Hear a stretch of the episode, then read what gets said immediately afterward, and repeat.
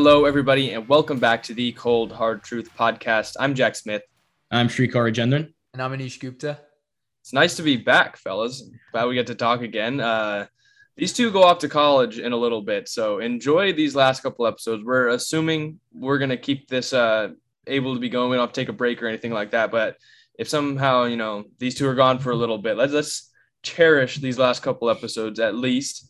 Um, and we actually have a really good one today. There's been a lot of stuff going on, of course, with the season coming closer and closer, preseason starting, and all that stuff. We're gonna have more news and training camp, obviously, starting these last couple of weeks. Uh, today, we're going to talk about the Colts. Uh, they had two big injuries to Carson Wentz and Quenton Nelson. They re-signed Darius Leonard. So we'll talk about you know them, their AFC South counterparts, maybe what's going to happen with them, the Titans and the Jaguars, uh, looking to make maybe an interesting move, trading C.J. Henderson.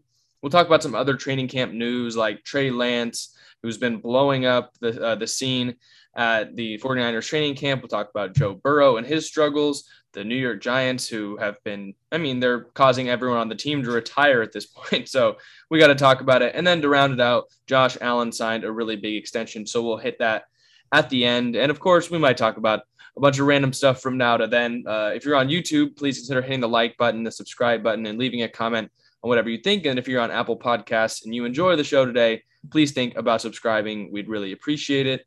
But Anish, so sorry about it. I know it's it's every year for you now. Carson Wentz out five to twelve weeks after foot surgery. What's your take, first of all? I know it hit you pretty hard. Yeah, we we want to hear what's your thoughts about the Carson Wentz injury. I've like watched sports for a long time. There have been three times where I've like almost like shed a tear or like or have had like the Browns when we went 0 and 16, the time we made the playoffs, and then this. Dude, when I found out in the morning that he was gonna be out, for, I was so sad. I was like, there's no way. I mean, I've like he comes to a new team. I'm so happy. He looked really good in training camp. He had he went like a perfect. I think he missed two passes in 11 on 11s. I think he went 11 for 13. He was he was doing so well. I was so happy you know, he went to the team that I wanted him to go to. And, you know, for this to happen, and just like I was reading the comments of like on his post. So he had something that I uh, had reposted. It was like a year six is on the way. And I was like, yes, you know, new setup, you know, new team. He's to do great. And then I just look at the comments when he got the, the injury. It's just like, it was just so foul. Like some of the things they were saying, like, you know, made of glass like oh how's year six for you like it was just it just it, it sucked like you know people on social media are a little bit harsh for that but um in regards to the injury uh 5 to 12 weeks uh i think he'll uh it's likely that you know with the longest period of time him being out for is week 8 i looked at their schedule I it was brutal with him. Yep. I didn't even know if they were going to get crazy without him. It was five weeks. It is hard. Like you know they have to play the Dolphins for the Ravens, the Seahawks, uh, those are just teams off the top of my head that I remember. I mean, the, it is a really brutal schedule, and I with forget Quenton Nelson. Without Wentz, I didn't know if they were going to hit three and five. Now that Quenton Nelson is also out, because I think people can agree with this, he's probably the most impactful offensive lineman in the league. You could I, argue. I would disagree. I, would say he's the best offensive lineman, but I feel like a guard cannot be the most impactful. Yeah, that's fair. But that's I, kind of the I, argument. I mean, I've like, watched like just how much he helps open holes in the run game. Yeah. Especially on zone week. you know, runs to the left zone running scheme. It's just insane. But I, I would, I'm honest, I'm a huge fan of Quenton Nelson. And I know he's a guard, but that's what I'm saying. For him to do stuff like that, I think he is one of the most impactful, if not. And for him to also be out, that really hurts a guy like Jacob Eason, who is the projected, you know, fill in for Carson Wentz. So, you know, the Colts really, it's not looking too good. And I jinxed them. I bet on Carson Wentz to be better than the Niners and the Titans. So I'm sorry, Colts fans, for jinxing him again. Um, but also another thing, Eagles fans, right? They're also pretty pissed off because so the deal was the Colts have to make the playoffs or Wentz has to play 75% of the snaps. And obviously, if he can't play till week eight, that's immediately eradicated. So uh, that's just, that's rough. That is rough. So I, and, but I want to confirm it. It's 75% of the snaps the entire year, 75%, right? not 75% mm-hmm. of the snaps he is eligible to play. It has to be, I believe it's, it's yeah. because they had the injury contingency on there. So yeah, it just sucks. I'm hopeful that he can, you know, come back before, but I would not want to rush this. This is not something I want to rush, especially because it's the same bone bruise that what Nelson and Wentz have, Yep. and it hurts your mobility a lot. And I was even re I I always just randomly will tend to watch his highlights. he just ever since that ACL too, you know, the leg is- and just overall, I think it's the same leg too. He just hasn't looked the same as mobile wise. So, you know, and that's a lot of his game. If you watch his 2017 season, that was so much him making plays out of the pocket. So yeah. Really And tough. I'll pass it on to you guys. I I think it's you know it's just one of the worst injuries that's happened so far in the offseason. and obviously as probably the biggest Carson Wentz fan outside of you know Indianapolis and Philadelphia, hurts. Yeah, I mean, I mean, no pun intended with Hurts, but um, it's it's as you said, a brutal stretch, and it's not just that Eagles fans are mad about the seventy five percent threshold, but the Eagles organization willfully ate thirty four what thirty four mil in dead Yeah. money just to get rid of Carson Wentz, and now that you now that you don't really get that first round pick anymore, uh, that just turns into a second. Yeah. I mean, you kind of have to be a little bit mad about that. But look, these first five games Seattle, the Rams, Mm-hmm. the Titans, Dolphins, and Ravens. Titans, Dolphins, Ravens are all on the road. That's Is that's, that a- an- that's, that's five. Those are five losses. Those are five That's- losses Those are right literally there. all playoff teams. I man, that's And if you're starting what Jacob Eason, Brett Hundley, Sam Ehlinger, you're doomed. Like without you're not Quenton Nelson as well. I mean, you're not that's the thing. Like with no Quenton Wentz- Nelson, no Eric Fisher. Mhm. I mean, you're doomed. Like you're that those are all losses for me. So it just sucks, um, you know, for the Colts. They're getting hit with the injury bug this year because they really have, you know, one of the more complete rosters in the game. this, this is genuinely a top in if Wentz hadn't gotten hurt, Nelson was coming in. I had them as my top three to four teams in the AFC. I was really. I know that's a little A lot of biased, people but I was very high on this team. because they have a very complete team. And I mean, Yeah. that's definitely understandable. But this entire offseason was pretty much a gamble by Chris Ballard because you were banking on Wentz. And now that Wentz goes down, Quenton Nelson goes down too, your best O lineman. It's it's just not looking good at all for the Colts now. And what was once, you know, a season, you know, full of big hopes, you know, you maybe have um, you know, deep playoff run dreams, that's just all shattered now in the matter of what, like a couple of days. So it, it just really sucks. Uh, and I'm sorry, Colts fans, this had to happen. You know, as a Niners fan, I kind of had to go through this last Literally year. Literally happened with Andrew Luck two years ago for them. Yeah, sucks. I mean, it, it happened with in an Andrew instant, Luck. you lose your you know potential playoff maker. Colts So- QBs, man. It's uh, it sucks. But I don't know. Maybe we could look at replacements. You know, you could trade for Jimmy Garoppolo. Maybe I don't. That's long shot.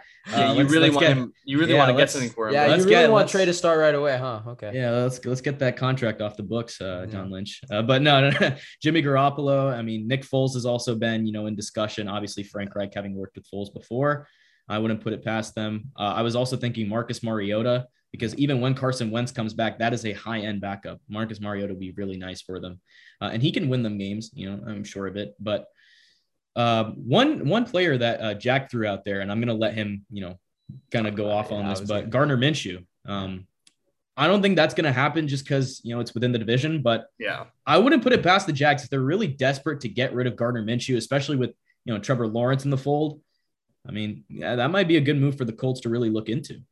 Yeah. yeah. Especially, I mean, we're gonna get into it later with CJ Henderson, and we were talking off air about uh, how it happened with Ronnie Harrison. But they just like if a player isn't valuable to them, they're really not afraid to move them. And so, like, I guess it is unlikely for an for an inter like an interdivision trade to happen, especially with a quarterback. Like, if they're coming to you saying, "Oh, can we trade for your quarterback to save our season?" Do you really think the Jaguars are going to say yes? But to be honest, like I've said the entire offseason, with this new uh, like with Urban Meyer and this whole new Jaguars organization, I got no idea, like legitimately no clue what's going It's on with them, especially with this revamp. I CJ mean, Henderson this stuff. is- But Yeah. uh, to round it back around to Wentz, I feel like whenever Anish talks about Wentz, I do have to be the one to kind of like bring the conversation back down to earth because yeah, he he got hurt, and yes, you can watch the 2017 highlights as much as you want. It hurt. Also, you don't understand how many times I've watched that video. Like I think I, know. have accounted for so many views on that thing. I- and I can I can imagine. But also, we still didn't know whether we were getting that Wentz or last season maybe the worst quarterback in the league Wentz. So yes, Yeah. this is a tough blow if you're thinking about it in the sense of oh the Colts are losing this quarterback that could be an MVP level candidate, but also that wasn't a guarantee. So I feel like that one, while it does suck that he was injured, we still didn't know what he was going to be. So he could have gone out there and looked like he did last year, and that would make this this injury, you know, not matter as much. The Quenton Nelson one is the one that really does matter. I mean, you can send Jacob Eason out there and have him hand off the ball to Jonathan Taylor, Nyheim Hines, Marlon Mack, and one of the best offensive lines in the league. But without Quenton Nelson there, I mean, the Colts could really struggle. Like, I feel like they would have struggled to kind of find their footing without Wentz, but without Wentz and now without Nelson, if if, if you're going to have that young quarterback in there and you can't develop the running game, you're probably going to lose the first five games. I mean, to be honest, all of those games that we talked about, they're not going to win. I really don't think oh, they're going to win any of those five games without really those hard. two players. Obviously, you can win on any given Sunday, but these five exactly, teams, yeah. disciplined. They're not new. You know, they're they've bought into a system already for a couple of years. It's just it's hard, right? And I mean, and their defense isn't at the level where they they can compete without offensive production. Like their defense is pretty good. I, I would say it's pretty solid. here too. It, and there's weeks where it looks dominant, but also like if you're not producing on offense, it, it's just it, it's kind of all a mess for the Colts right now. And so I'm I think they wanted a little bit of positivity. They re-signed Darius Leonard. Um, he's getting paid more than Fred Warner, which we all kind of knew was going to happen. Yeah. But by point eight, it's not much. I think they just wanted him to be the highest paid. Yeah, we've seen this happen all the time. People yeah. want. Well, I mean, we knew they just wanted to see the value with the Warner deal. And now I guarantee you, Roquan Smith will be the next highest paid. Yeah. Um. So at least good on the Niners for getting that done early. But for the Colts, I mean, Colts fans, I it sucks. I mean, I remember the Jets year where they sent Luke Falk out there. It's like. I think we also have to do like as much as I'm going to say all this stuff about Carson Wentz when you send a quarterback out there that Luke Falk had no business playing in the NFL, and I we don't know about Jacob Eason yet, but he could very, he could very well have no business playing in the NFL either. So it could be a rough a rough couple or even you know several weeks for Colts fans. And while I'm hoping that doesn't happen, and we'll get to the next question uh, eventually, I do feel bad for Colts fans. I if I feel terrible for Carson Wentz as much as I like to clown Anish for it, I do want to see him succeed. I mean, I said over the offseason. Just the one the one stain on the football acumen is this guy. I just want him to succeed, man. I just want him to prove everybody wrong. All these doubters on his social media page, let him go back there. But we're gonna have to wait. We're gonna have to. This literally happened with Deebo. Same injury. Like just, I guess it's just the goop curse. That's what we call it on. Exactly. Yeah, I think that's what it is. And it sucks that like this comes after last year. Like we had so many injuries last year, and it's like we're already starting now. We're yeah. seeing Carson Wentz be injured. Saquon might not, you know, play until later in the season. Like he might miss the Michael first couple weeks. Joe Burrow is not looking his self like his right self. You guys talked about it last week, I believe. Dak Prescott not looking his normal self either. It's just it's it's the harsh reality of football. And right now, the Colts are getting all of it directed onto themselves. And so, Colts fans, we're sorry. Um, our next question, we, we don't have to spend too much time on this because, you know, I feel like it might be an easier answer. Um, are the Titans a lock to win the AFC South? I, I never go as far to say lock in the NFL because you never know, but it's looking pretty yes, likely that it's definitely trending in that direction. Yeah. Like but also and I made I literally for those of you who don't know, I made a bet with two people, one street being Shrikar, that the Colts would beat the Titans out for the division, obviously banking on Carson Wentz. And now this happened. Obviously, Quenton Nelson also gets the same injury. So yeah, I'm also gonna say the Titans are a lock. They got better as did the Colts, but the Titans now, you know, they're not facing any injury bug. And, you know, again, same kind of system. I do, I'm very interested into seeing, you know, without Arthur Smith, how it's going to be, right? Yeah. Like how their offense is going to be because, you know, he's going to Atlanta. He's leaving, uh, you know, a team that, you know, relied heavily on Derrick Henry. But again, I've never said he's the, you know, the thing that makes him go. I think it's Tannehill. But, you know, how is the Julio Jones factor going to work? Um, but I don't even think that necessarily matters in terms of who's going to be a lock to win this division. I think, you know, the Jags have their own issues. The Texans obviously are just a dumpster fire right now. And now the Colts are honestly in that same discussion. They just, I don't know what they're going to do. I mean, this preseason is very, very important for the Colts, which is, you know, blessed that, you know, at least we get a preseason for teams like this to at least get three weeks to kind of, you know, slowly adjust and get everything ready for week one. But yeah, I think the Titans are a lock.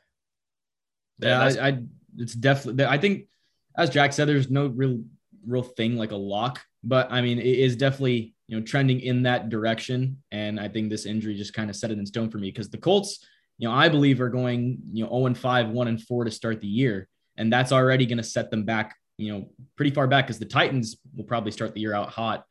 You know, if everything they also goes play the Titans before Wentz comes back. If he comes back week eight, That's so- actually going to be a big game too. You know, Yeah. if the Colts somehow win that game, you know, maybe No, I maybe it. I doubt maybe they have a shot. yeah. But you know, if I if I was you know gonna bet right now, I'd definitely say that the Titans are gonna win the AFC South. And and I think that the first Colts preseason game coming this weekend, that's that's going to be one that a lot of eyes are going to be on because we'll see all the quarterbacks. I mean, we'll see everyone they got thrown on the field because they're going to have to try and figure it out now. yeah, And I think I wouldn't be surprised if you know you know how Philly was kind of always flip flopping on quarterbacks where they would give Jalen Hurts reps even with Carson Wentz there. I'll bet you the Colts were trying to be the reverse of that. They were trying to show confidence in Carson Wentz. They're giving him all the reps. They're trying to literally just shell it out all That's to him. And now did, with yeah, now that he's down, they're they're screwed. I mean, Yeah. realistically, they're screwed. We just got to hope that he's back soon, that he comes back healthy, um, because please, please do, please. he deserves he deserves a chance, a Yeah. fully healthy season to prove Anish right. Yes, for my sake. Yeah, yeah. yes, please. I this yeah, I think their playoff hopes literally got shattered as soon as he went down. I think they And with all this news, you've been sad, but Shrikar, I assume you've been pretty happy about the news coming out of Niners camp. I know you said you were there one day, and I definitely want to hear about that. But Trey Lance has been lighting it up uh, for the 49ers, and it's it's honestly really funny. The quarterback that everyone kind of expected to take some time, and everyone's like, no, you know what? He's not starting the season over Jimmy Garoppolo. Give him time. He's making a case for himself with with some of the throws he's been making, uh, some of the strides he's been making as well under Kyle Shanahan. He's pushing Jimmy Garoppolo for that spot, even getting some Niners fans uh, and, and just people around the league A to think about Niners Garoppolo fans. trade. yeah. So, Shrikar, you can start us off. Trey Lance, what are you feeling? Uh, yeah, as Jack said, I was lucky enough to see Trey Lance live, and you know this Niner team, everything is looking really good, like like QB room wise, because Jimmy Garoppolo, while we're hyping up Trey Lance like a lot, Jimmy Garoppolo's still looking like really good. Like he's still gonna, I still think he's gonna be the starter in Week One. Uh, I don't expect Trey Lance to get that starting spot immediately. Um, and I think before watching this camp, my initial stance was that Trey Lance would not play the entire year. Uh, I thought Jimmy Garoppolo, you know, would be the starter. And barring injury, I think he'd he'd play the entire year. But you know, after watching this, I think Trey Lance is going to be thrown in at some point this year, and I think I, I, it's hard to place when it's going to be. I, I'm not going to do that, but I think we will see Trey Lance this year. Maybe, as Kyle said, maybe not as a starter, but you know, he'll be thrown in maybe in the pistol. You know, if you want to run a read option, like he's the perfect guy to do that with. Uh, just get him more acclimated to the offense. But from what I saw at camp, I think the hype is definitely justified to a certain degree. Trey. Lance is looking like, you know, really good. He's looking like he's, you know, come far along in the process. But there are still like things that make me think he's still like uh, the raw prospect coming out of North Dakota State, right? Like he's still taking a little bit too long on his reads. Uh, obviously, can't sack QBs in camp, so there's a lot of times he'd keep his eyes locked, and then he'd start to just you know sit there, and then at that point you're gonna get sacked. Um, he he would just forget to break out of the pocket and do what he does best. So that's something that could be fixed later on. But I think his accuracy is there. You know, otherwise he he when he can make the right read, he's perfect for a Shanahan offense, especially in a scheme where Kyle can just scheme receivers open. I think he's perfect for that. I think his connection with Aiyuk is really good. Uh, don't sleep on Brandon Aiyuk this year. He's going to be a beast. Um, but really, Trey Lance, he's looking good. He's looking, you know, far along, but not too far along where I'd say that he is the starter in week one because it's still going to take time and he is still a raw prospect. But who knows? Maybe learning in the game would be nice for him, getting those reps, you know, in actual games against actual defenses. You know, maybe that would help his case. But in 11 on 11s, you know, he was looking pretty good and he was looking good. But I don't think we should take away from Jimmy Garoppolo because I still think he is the starter week one. And I still think he is looking, you know, like the QB of this team. That is that is the most non-biased and objective Yeah. part about Trey Lance I've seen from a Niner fan. So I appreciate you for saying that because obviously being from the Bay, we are around a lot of Niner fans, and I've talked to a lot of them about how Trey Lance has been looking. Uh, and when I was watching it, he's I, he's been the guy I've watched most out of the five rookie quarterbacks, all the camp highlights. And here's what I tell Niner fans before they, you know, start saying, "Oh, he's going to start. Oh, he's looking really, really good." Trey Lance hasn't thrown for 300. He hasn't thrown more than 300 passes in his college career. He's also had more than 20 completions once. So he is very inexperienced. Yep. That is what I'm telling people. Obviously, yep. he's getting under an NFL system. He's learning under NFL uh, coaches and he's playing NFL competition. He's learning. And yes, he's lighting it up with his talent. There were some throws, especially on his left side, where he just puts the ball in stride. It was amazing. Some of the throws he made, especially to Brandon Aiyuk, I mentioned it. A couple of ones I was nitpicking, he threw a little high, but again, like I said, he's probably been the best one in camp so far out of the five, or at least dazzled the most. But for Trey Lance, here's here's my thing. I think similar to Shrikar, I wasn't expecting him to see the field if Jimmy Garoppolo was completely healthy this year. Now that thought has kind of erased, and I think preseason will also be a good telling factor how he will handle, yeah. you know, uh, NFL pressure, how he will handle, you know, escaping the pocket and making those type of reads. But yes, as Shrikar mentioned, he's learning to pro- progress through. He kind of struggled with that sometimes at um, North Dakota State, and I think with Trey Lance and this whole Niners QB con- competition, I talked to a Niner fan and he actually mentioned this, you know, one point that I wanted to bring up. Shanahan's kind of been saying this kind of yeah, but situation. Like, you know, yeah, Trey Lance has been great, yeah. but we still yeah. have this guy, number 10, who took us to a Super Bowl. So I think, you know, Jimmy Garoppolo has also had his good moments in camp. They're obviously not going to be highlighted as much because the Niners kind of gave like three first round picks for this guy, number five. So I think you know, Jimmy G's also been good. I think he's going to be the starter week one. And Niners fans have to be patient because with a guy like this, you have to take your time with, especially with how much you gave in for him. Because if you send him in too early, it could be it could be a disaster. We've seen quarterbacks that are thrown into the fire too early and they just don't succeed. So, you know, I think for example, I thought Sam Darnold should have gotten a little bit more time, but you know, Trey Lance, they're doing it right in my opinion. They're letting him get some first team reps. They're letting him, you know, see what he's got. He's having some good connections out there. He's making some good throws, but give it some time. That is my only thing. I think that is the one thing I would say. It's no knock on him. It's not saying he can't do it. It's just got to be patient with a guy like that, especially with how much you gave.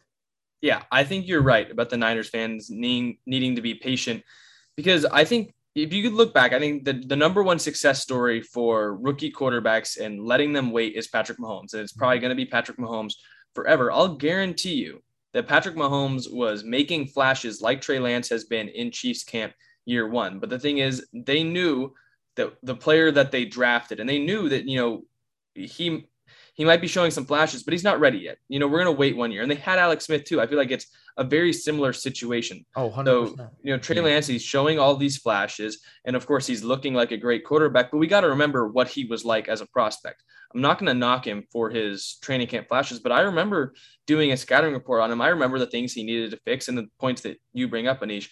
And so, to Niners fans, the one thing I would say is there's a difference between being ahead of schedule and being ready. I would say from what I've seen so far, Trey Lance is ahead of schedule. He's yeah, looking ahead of schedule. Perfect point. Yeah. But I don't think that he's looking ready quite yet, especially also if they have Jimmy Garoppolo around. You know, ready is a whole different word. You can be ready if you're the only quarterback there. Like uh, from what I've been seeing at a Jets camp, Zach Wilson has been struggling a little bit and he's making some some rookie mistakes, but he's making some good throws. Oh yeah, I I think he's been like the definition definition of up and down. If we want, he's been up and down, I, and impressed. but you know for the Jets, that's going to be ready for this season because I mean he's going to be as kind of as ready as he can be because they don't have any other options. If Trey Lance was playing at that level, like he's not ready yet, and and with the Niners because they still have Jimmy Garoppolo, being ready is a completely different term for Trey Lance than it will be for Trevor Lawrence. It will be for uh, Zach Wilson. It'll probably be different for Mac Jones and for Trevor Lawrence too, because you know they're behind Cam Newton and Andy Dalton. But Jimmy Garoppolo, yeah, you're right. He did take him to a Super Bowl, and while I've never been the biggest Jimmy G fan, I feel like he is still the Niners starting quarterback. And so I'll go back to what I said. Difference between you know being ahead of schedule with Trey Lance is, I believe, at the moment, and being ready.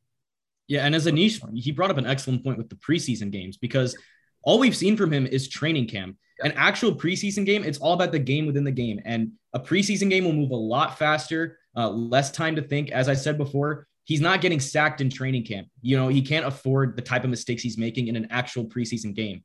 So I wouldn't be surprised if, you know, he comes out, uh, I'm assuming in the first preseason, uh, preseason game against the Chiefs and doesn't do, you know, as good as Niner fans are hoping he's going to do because it's a lot faster. The man has not played an actual game since what 2019. Uh, he had that one showcase. He had that one. He had that one showcase game. Yeah, and he didn't do you know that great. So obviously the lack of experience is there, and I think it's going to show in the preseason game. Uh, but another thing, you know, it's just it's just kind of a trend. It's not really anything like analytics based, but a rookie QB has never won the Super Bowl.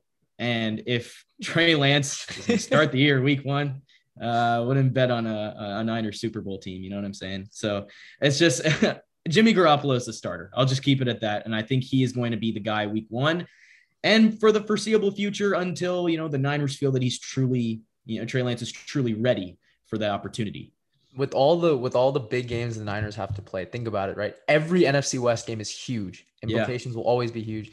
They have to play the AFC South. They're gonna have some big games there too. You know, every game matters. And for especially for the Niners, they're going to be highlighted, especially in the West Coast. And is Trey Lance ready for that? I'm sorry, but we just don't know. I can't give you a definitive answer. That's not saying he can't, but that's the whole point about the NFL. The NFL is all about questions. And right now, my thing is Trey Lance has more questions than Jimmy Garoppolo. And I think that's yeah. a better way to put it. That's just how Niner fans got to look at it right now. And to mm-hmm. round it out, I, I want to talk. You, you talked about Kyle Shanahan saying they could use him in packages. And that's something I definitely want to see this year, but it also completely dispels a rumor that people were talking about where they were like, no, Shanahan, he doesn't want a mobile quarterback.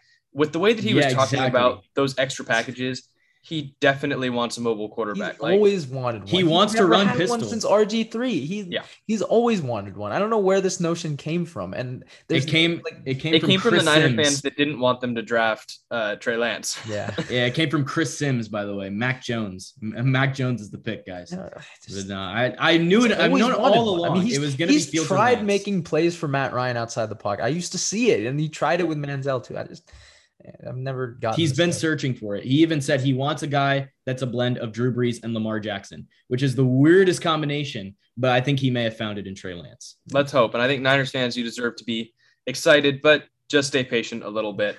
Um, for the Bengals, who are the next team we're going to talk about uh, in training camp, their quarterback one, you know, they're supposedly, you know, big prospect. Joe Burrow drafted number one a couple years ago and unfortunately went down with injury it really sucks seeing the news that's been coming out of their training camp because word on the street is he is just not looking right. And it seems like the injury is still a big fixture of what he's going through on the football field.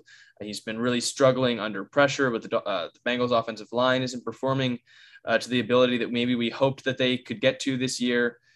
And maybe the Joe Burrow hype for the comeback season that we had maybe been hearing about is slowly starting to die down because – it is a tough injury to come back from. And apparently, yeah. from what we've been hearing, he's not coming back for it and you know, coming back from it in the best way so far. So now that we've heard that, what are some things that you guys think we can expect from Joe Burrow this season? What's your guys' take on, on this whole news? And yeah, what's your outlook? They're 100% rushing him back. Yep. 100%. That's exactly what I was going to say. Okay let's just give some context. Saquon Barkley had the same injury, and it was actually less because Burrow had multiple ligaments torn in the knee, right? It was more than an ACL.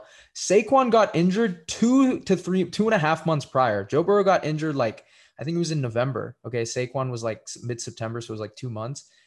Joe Burrow is like doing full core reps. I like, I don't know why he's trying to rush back for week one it's not a smart idea. I mean, especially with how the O line has looked too, they have looked awful. And this is what we predicted with them not taking Penei Sewell, which again, you know, Jack was saying it too. That was a smart pick, but he predicted that they were going to go with Chase because of all the hype surrounding it. I stuck by Sewell because I was just thinking, I was like, please just do the do the pick that you know I would have wanted to see. But this is just it's not looking good. Jonah Williams, I still haven't heard anything, you know, of him uh, standing out. These, this offensive line just hasn't been productive. And especially with Joe Burrow, he hasn't been able to make plays outside the pocket. There have been times where they have been able to get to him in like two and two and a half seconds. Like it's been really quick. He hasn't been able to extend the play. Um, even when he stood back, I was uh, seeing a couple of these notes. Like he stood back uh, in practice five to seven minutes to work with Ja'Marr Chase. Some of the balls that I saw him throw were just not like you know same some of the throws that I saw last year. It just he hasn't looked the same, and I think they're rushing him 100% because they're trying to force him back in week one because they don't have anybody else. Like they don't have someone that they can, you know, be the steadfast guy and have him ease into it. They just don't have him. Joe Burrow is their franchise. Like they've put a lot of eh, stock into him. They've built it around him. They've tried. And I just don't know what we're going to see because, you know, they've got the Vikings coming up and the Vikings defensive line is is pretty hungry. And week 1, I just don't know how it's going to be. I think it could be a disaster. I'm I'm worried if I'm a Bengals fan, and I don't know how many reps I would give him in the preseason because if I were them, I would have slowly eased him back maybe into week two, week three, because you know he's already had kind of practice under his belt last year. He's not like a full on rookie, so I just I just don't agree with what they did, and I'm really not surprised that the offense has struggled. Yeah, I mean draft night, same thing. I knew it was going to be Ja'Marr Chase, but for a while now, I was saying the pick should be Sewell, and that you know the Bengals should focus on the middle of the field because Jackson Carman, I haven't heard anything out. Is he doing good? Is he doing? I don't know what's going on with him. I'm sure with Penei Sewell, I would have been hearing good things, but yeah. I guess hearing no news is better than hearing bad news. So hopefully Jackson Carman's doing good.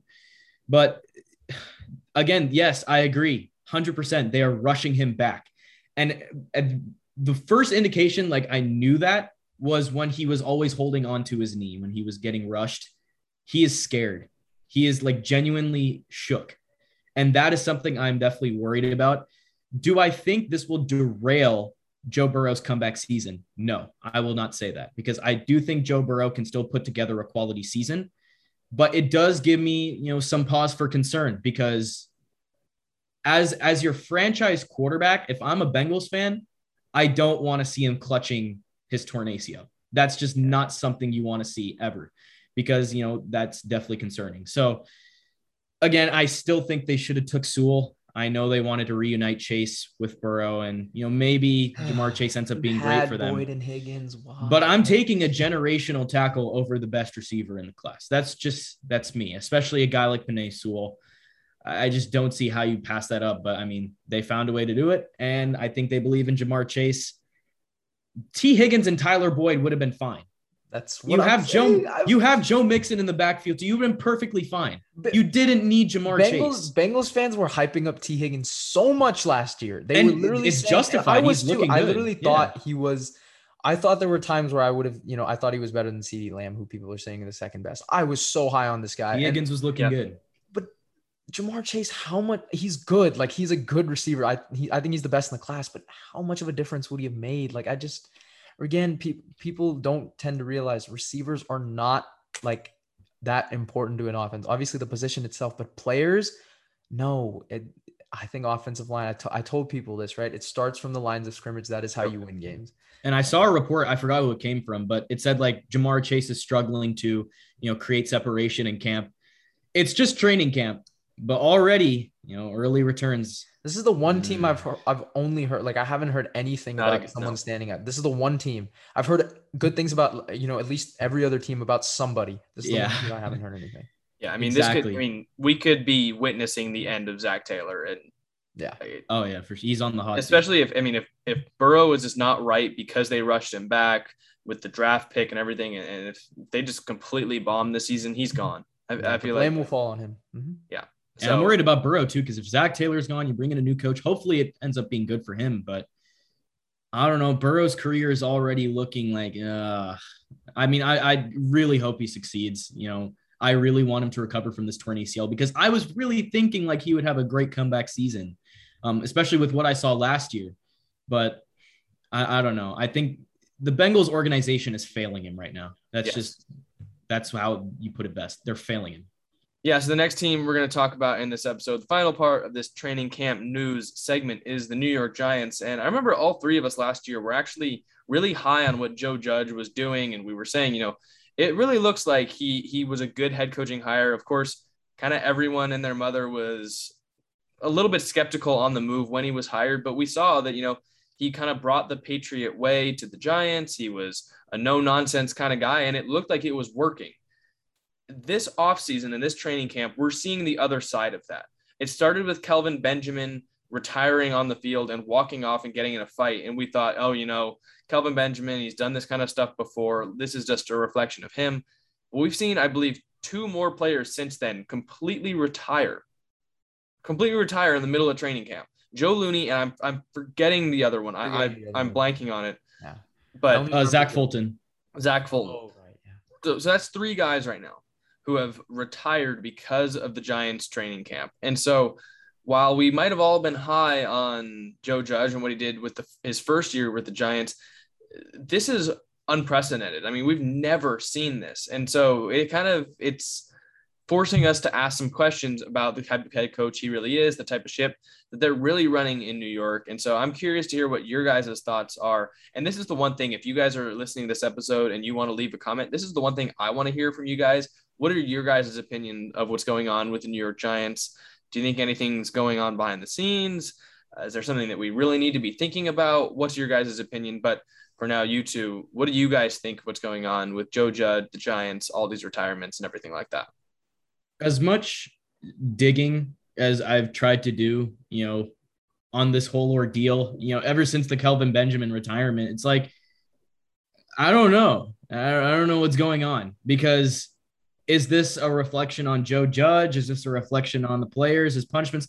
I don't know what's going on. If all I've heard is that like he makes his players run, and I don't think anyone is going to retire outright over some up downs and some wind sprints. Like, when you're in the NFL, yeah, you gotta be used to that. You're used to it. But, yeah. So for that reason, I just I just don't know what's going on, and I don't know if there's enough out on the situation. I don't know what's causing these players to retire. I don't even have like a theory for why they could retire because I think Joe Judge is a great coach. So I don't know what's going on. And you know, it even goes back to that fight uh, where apparently Daniel Jones ended up bottom of the pile or whatever. I totally forgot to mention that, didn't I? Yeah, it's I don't know what's it's crazy. This, this is this is a very bizarre training camp. I, I just I just don't know what's going on. Anish, if you if you have any idea, please inform yeah, me. So I don't know. I I had some, I did some digging pre, uh, prior to this. Uh, first, there are actually so yeah, I was gonna say that Daniel Jones ended up on the bottom of the pile, and I think it started with uh, no surprise, Evan Engram. Oh, I think it was with Logan Ryan, if I'm not mistaken. It was someone. Uh, there was yeah. So they got into it, and then a big pile aroused, and obviously Daniel Jones was the uh, bottom of it. But there are actually players who came out and defended what happened. So Sterling Shepard uh, had a press conference the other day, and he full on defended what happened. He said, "You know, we've bought into this. This is how uh, who Joe Judge is." And it wasn't kind of a shot on the players that retired, but I actually did watch a little clip of it of just him saying, "You know, this is how we're playing. This is what we bought into." You know, and there were a couple guys who like even I think Corey Clement.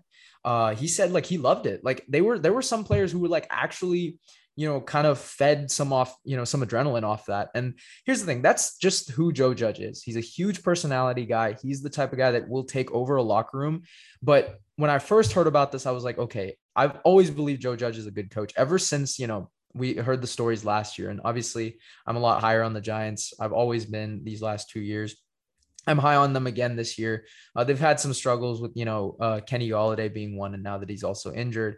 But my thing is, um, with this particular incident, when I first heard about it, I was like, if he loses the locker room, that is the worst guy to lose it because since he's so high character, so high personality, if he loses people buying into that, that just creates problems. But if there are still players, core players, mind you, right? Sterling Shepard is a core player, a veteran, a leader of this team who's been there for the last five years. If he is saying something like this, it gives me some hope.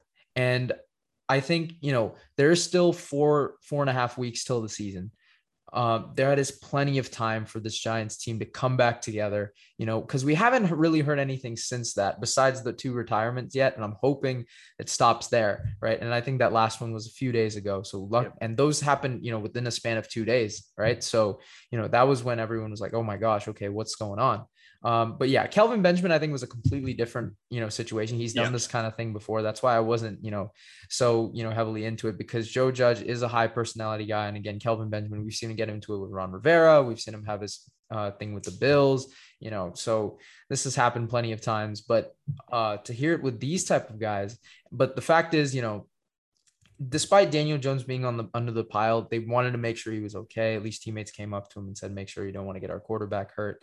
And the fact that Daniel Jones wasn't like you know freaking out about it and getting angry, I think that just shows that you know it wasn't that type of you know that type of brawl. But I think it, it actually earned him some you know credit in the locker room. The fact that he jumped in the fight, right? Like he got in uh, into it. And I think, you know, players respect that, you know, a quarterback kind of coming in, you know, and uh, buying into what, you know, at least if a team brawl is going on, you're there for your teammates. So that's kind of my take on it. I think, you know, there are definitely some downs about it. And there's some questions now about if Joe Judge can keep that locker room, because again, like I said, he's a guy that you don't want to lose it with.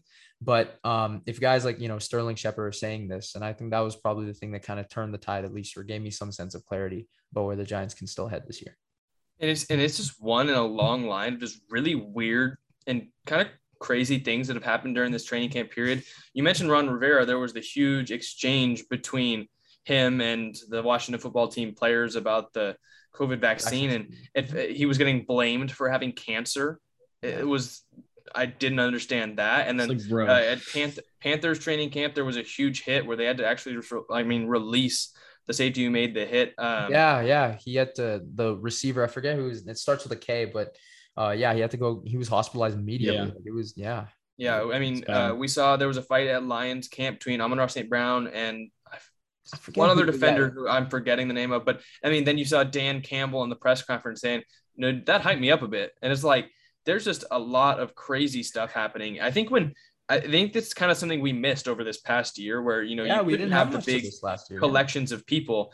Now yeah. you're getting these big collections of people who didn't really have a ton of time to socialize over the past year, and putting them into a big group with a full set of media eyes around them. Everyone's paying attention now. People are out and about at these practices, and it's just crazy. It's uh, with the, the fights and I wanted to like throw that. I wanted to throw another thing. I know we didn't have this on the topic list, but there was also a thing between the Rams and the Cowboys. Yep. Yeah. Uh, Connor, I forget what is his last. Connor name. Williams and Aaron. Connor Donald. Williams and Aaron Donald. Aaron Donald. So Connor Williams actually had some great reps against Aaron Donald, and uh, there was one, you know, when they were going uh, full on scrimmage where they started fighting, and then a whole thing broke out. There also been some heated exchanges between CeeDee and Jalen Ramsey, right? And obviously, I think the, uh, you know, Jalen's kind of hinting at the media with that, and also Rams fans and all that. But uh, so that's also going on. But you know, I think like we're kind of seeing uh, just a quick point on Aaron Donald. Like he gets kind of livid too. We've seen him. Remember when he threw his helmet out on the uh, Niners field after he got ejected? So, you know, personalities are flying. We're seeing it. And, uh, you know, some people love it like Dan Campbell and some of us are a little bit skeptical. No, here, here's the thing. I get where Dan Campbell is coming from because in previous years, you know, training camp fights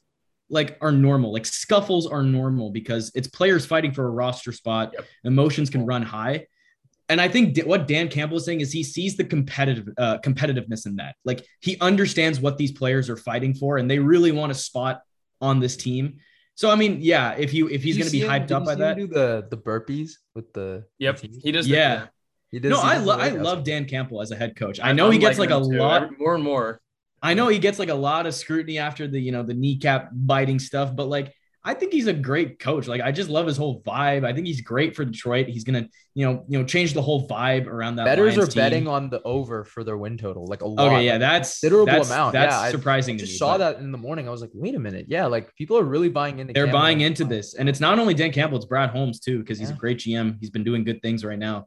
But I mean, I understand why that would hype you up because training camp fights show how much these players really want it. They're willing to put everything on the line to get that roster spot and you know save their dreams, uh, as I should say. So I think I think training camp fights are normal. We've just been seeing a lot of like brawls this year. Yeah. So that's kind of what yeah, makes it and it's more out of the more norm. brawls than scuffles, Yeah. which is the yeah, kind of just all out. Just yeah, yeah exactly. It's it's it's been crazy, and we're gonna see more of it. The one thing that kind of does like it, it would have been really awesome to see the New York Giants on Hard Knocks this year, and to see Oh, all man, that would have been That nuts. been crazy. That would have been nuts. HBO's eyes. That would have been pretty awesome. But maybe Yeah. we'll get to see some of the stuff that's been happening with them and the Rams on Hard Yeah, Knocks. So I'm I pretty we sure will. starts soon. Yeah, I, believe I think they got they pretty definitely got some of that. They had to. So I'm excited for that. But uh, to wrap up the episode, take it off of the field.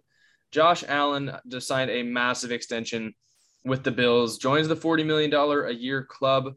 And the one thing that I want to say on this, because uh, I guess I'll go first. I believe that Josh Allen is the level of football player that deserves this kind of money.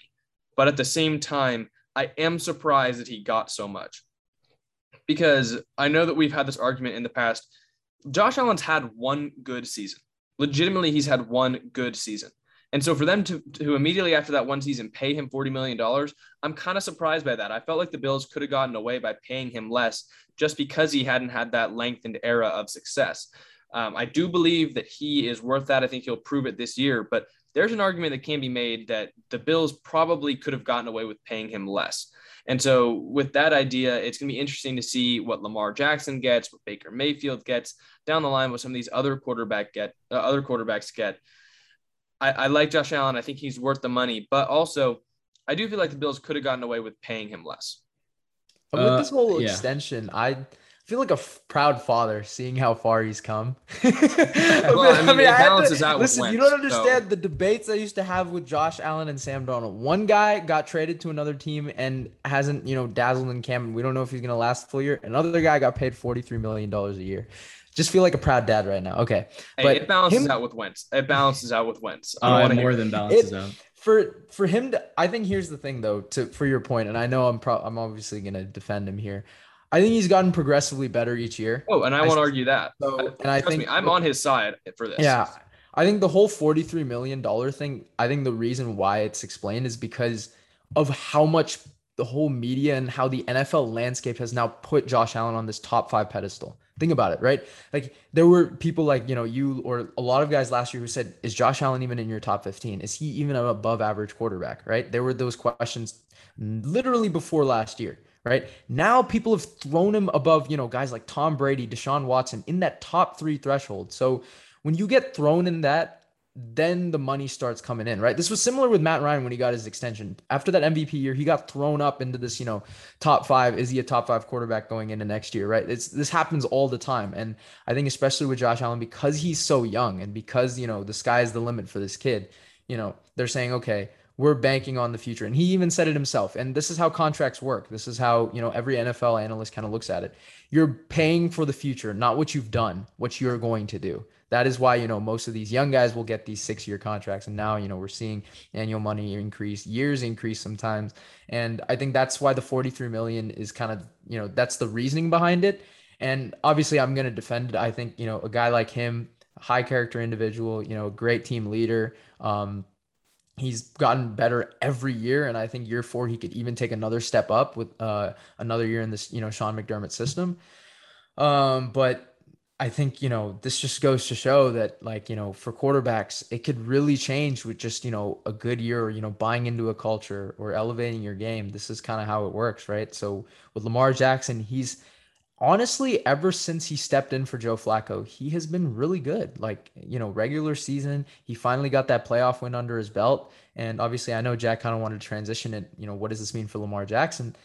Um, I just don't know if talks are. Gonna, I don't know if a deal is going to get done before the start of this year. I think 2022 is when we're going to see the two AFC North guys, Baker and Lamar, really, you know, start engaging in talks.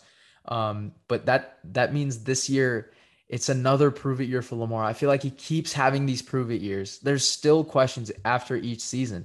You know, even after his MVP year, because of that playoff loss, questions just arose, right? And even now last year, right, especially that loss to Buffalo, his arm was, or at least his throws, uh, you know, kind of diminished from, uh, you know, his MVP year. There's still questions there. And I think that's why that uh, contract just hasn't, you know, come up yet. But with Josh Allen, it was like, oh my God, you know, with Stefon Diggs, he's finally got this, you know, uh, amazing, you know, quarterback talent. And look what they've done with the Bills. You know, they're a perennial AFC uh, contender. And I think that's why he got the deal done and why Lamar still has to go because people have now put Josh Allen over Lamar Jackson. And I think that's why a deal has yet to get done. Yeah. I mean, you hit all the points there. I mean, I think Josh Allen is a top four quarterback in this game right now. I'm not putting him over Mahomes, not putting him over Rodgers, not putting him over Russ. I think he's just perfect at four. I think he deserves the money, but as Jack said, I think you could have paid him less, but I'm not mad at it. You know, no, I'm not mad at it at all. I think 43 mil for him, he definitely deserves it. In terms of Lamar, I think the Ravens are definitely going to take a hard look at his resume take a hard look at him this season because, as Anish said, again, it's a prove it year. But the resume at one point kind of speaks for itself. You know, he's got a stacked resume already.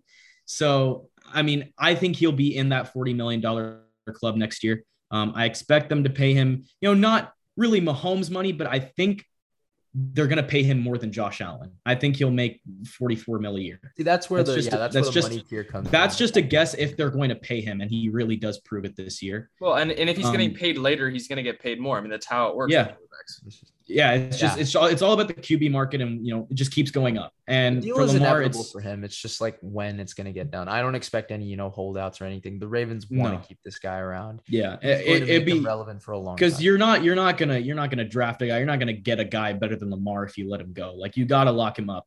So I mean, I think he's gonna definitely be in that forty million dollar club. And if I had to take a guess right now, it's pretty hard to make a guess, but I'll say 44 mil. I think he'll be sandwiched right between Mahomes uh, and Josh Allen. That's just my guess for right now.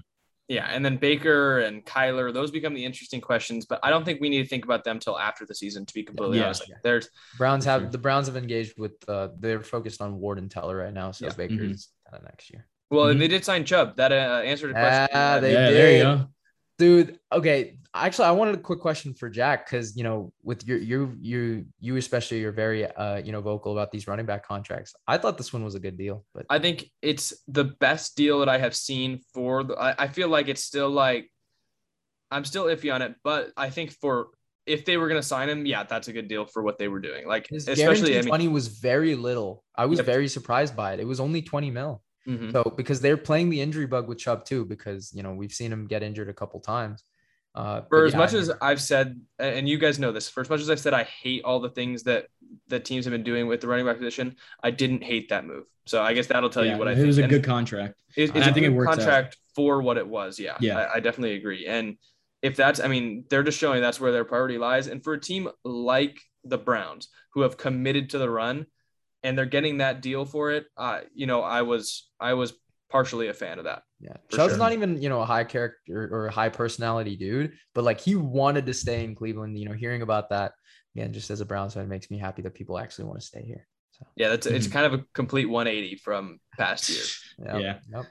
Um, but that's pretty much all we got for you guys in this episode. Um, we really thank you guys for listening. We're glad to be back. I know actually, wait, Anish had one fantasy football question for all oh, of yes. you guys. In, if, in yeah. if you stuck section. around, if you stuck around, and shout out to all the people that did. I just want an answer on this. So it's non PPR. I got the third pick. I already know that my friends are going to go with McCaffrey and Kamara. I'm stuck between Dalvin Cook and Derrick Henry. That is my those those are my two guys that I'm really thinking about. I've spent the last 3 days thinking about it. Please someone help me. I I'm leaning Dalvin. That's just my uh thing right now. But if I could hear a case from someone on why it should be Henry, I'm willing to listen to it because I'm very much torn about it, and it's going to haunt me till the draft on August 13th. So please help me out. That's hey, this is a petition. Make your case down in the yep. comment section below. Yep. And while you're down there, if you don't mind, please consider hitting the subscribe button. We're so close to 4,000 subscribers, which is crazy to say. Um, please consider hitting the like button, hitting the subscribe button, all that kind of stuff. And if you're on Apple Podcasts please consider leaving a five star review and following the show. We really appreciate you guys carving out time in your, you know, your day to listen to us talk some football. If you're still here, thank you guys so much. We've been the Cold Hard Truth podcast saying see you guys next time.